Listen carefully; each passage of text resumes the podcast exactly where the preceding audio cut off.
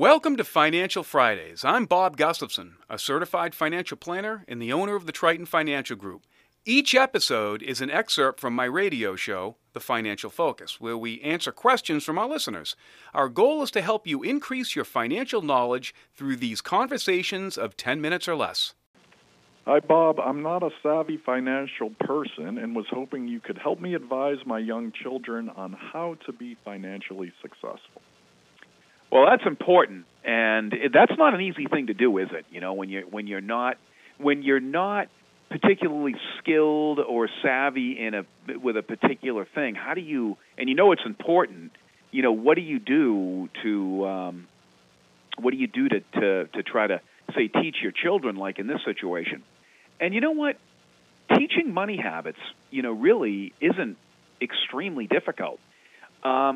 One of the things I think that is very, very important is trying to teach people how beneficial it is to live within their means, and that's a you know, kind of a broad concept. It's not just about not spending; it's also about savings and investment.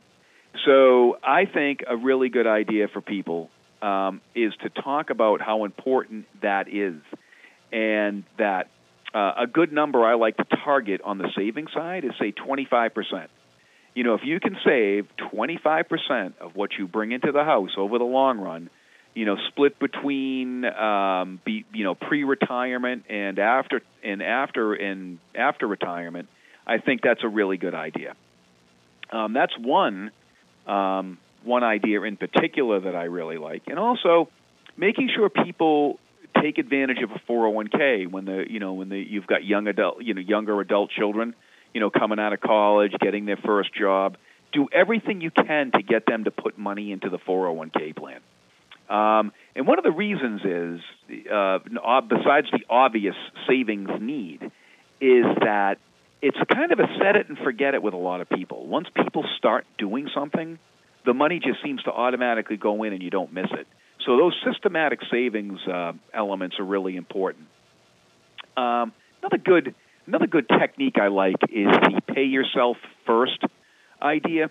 So we all know that we have let's say a mortgage to pay, right? And we're no matter what, we've got to pay that every month. You've got to look at your savings goals the same way. No matter what, we have to pay this every month. It's not an option. It's something we have to do. So if you can create that mentality in your children, I think you'll do. I think they'll end up doing okay. But I think it's very important. In fact, I know very few people who have ever talked to their kids about money. John, did your parents happen to talk to you about money growing up? Mine really didn't. I remember my grandfather did. I spent a lot of time with my grandfather when I was a kid growing up. And he was pretty, he drilled a lot of those things into my head, but not so much my parents. No, I don't remember any, specific sit-down conversation. You know, you pick things up as a kid, as you go along from observing, but not necessarily a sit-down like, hey, you should be thinking about this. I did, I guess, pick up that I shouldn't spend all my money all at once, to try to keep a little bit for a rainy day, but not a specific lesson per se. Yeah, I don't know many people. I know that none of my close friends' parents ever mentioned anything like that. And very few people that I know have ever said, yeah, my parents taught me a long time ago that I needed to save a certain percent, got to live within my means, and I can't spend this much. It's almost like parents in general kind of, seem the prevailing thought that seems to be out there is people are who they are. And some people are just born to spend and others are just born to save. And I think that might be true to a degree, but that doesn't mean that just because you're born a particular way, you can't learn something, right? So I think it's incredibly important that people, learn, and are taught, if possible, savings and investing habits when they're younger. I think it goes a long way in life. It really does, and it affects so many different areas. It affects relationships, marriages, children, quality of life, and also what you can do for others. I think that's often something that's missed. I mean, we have a lot of clients that are, you know, that tithe and give a lot of money away and things like that. And one of the things that's really important to them is to help other people in life. And the interesting thought process on that is the more you have, the more you can give away and the more good you can do. So, you know, so that's been pretty interesting. And some of our clients have mentioned that that's one of the things that they enjoy thinking about is saving money, not just for themselves, but for, you know, to be able to give more and more away. And the more financially stable you are, the more ability you actually have to help people, help other people. So, you know, if you're charitable in nature, think about that. I think that might strike home. But if you're a parent, do everything you can to learn personal finance, to teach not just for yourself, which I think is important in and of itself, but to be able to teach your children. What you teach them has a big impact on how they're going to end up living their lives. Right. Is there can you think of like a specific lesson that you could throw out right now that somebody might implement? Off the top of my head, one of the ones that you know that we use is we in my house, I've got younger children. Well, they don't feel so much younger anymore, John. My daughter's going to be in college next year, but with children as they're doing chores or what have you, what we do is we pay the kids by the hour, you know, so they understand, you know, they get a time card and that kind of thing, not a real time card, but you know, it's like a sheet, and we use that. And then we make them save a certain percentage. You know, they get their money, and then a certain percentage goes away. And interestingly, you talk about how, you know, children are different and how some people are born spenders and some people are born savers.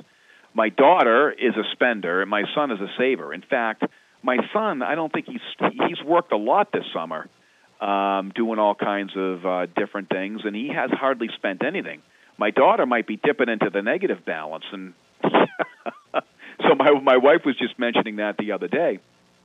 So that's a good thing is to you know, to give them a paycheck for work that they're doing, you know, and I think that's a good thing to be doing, and making sure money's taking out for savings purposes. And even though my daughter is spending, you know, what she's got coming in, that percentage gets saved before she gets the money, so she can, you know, see that savings there. Some other things we've done in the past is, you know, helping them understand the effects of taxes, you know, and preparing for that. But that's all I can think of off the top of my head, John. Right. Well, that's. I know there's a bunch of other things. I just can't think of them off the top of my head. I remember it came up a couple of years ago, the story when your daughter was younger about taxes. You know, here's $3 in chores. And she goes to the dollar store and picks up the dollar things. Store. Yeah, that's right. That's right. And I took it down. Like, wait, why is it $3.25 when I only spent, you know? And that's like, that's taxes, honey. That's where it goes, and that's the exact reason why people are moving from places like high tax places like New York, Connecticut, and California to go into lower tax states, so they don't have to pay that. Right, you know, and it makes sense. You know, if you can, you know, 5, 6, 7%, Bob, you know, it adds up. You know, if you're that retirement nest egg, we always talk about it, Bob. If you have $1 million in your 401k, it's really $750 or $700. Yeah, whatever your tax bracket is, exactly. And that's deceptive, right? You know, you think, oh, my goal is to save this much. Well, there's a big difference between pre-tax and post-tax, so you got to keep those things in mind. A lot of people don't do that. But another thing to do, too, you know, with the kids is if you can teach them to track their expenses, because there's some great apps on the phones now that they can do. That's one of the, you know, technology is a blessing and a curse, in my opinion. But, you know, it's all on how you choose to use it. But there's some really good apps that the kids can use on their phones to track their spending and make savings easier and those kind of things. And those are definitely worth investigating, because they're tools you can use to help your children learn financial lessons and help them, and help them be more successful in life. Because believe me, what I find a direct correlation between people who are savers and investors and the level of happiness in their lives. Generally, people who have money in general, and I don't mean a lot of money, generally have happier lives. They're not as stressed out. They're able to, they seem to be able to be more, more fruitful. Now that's important.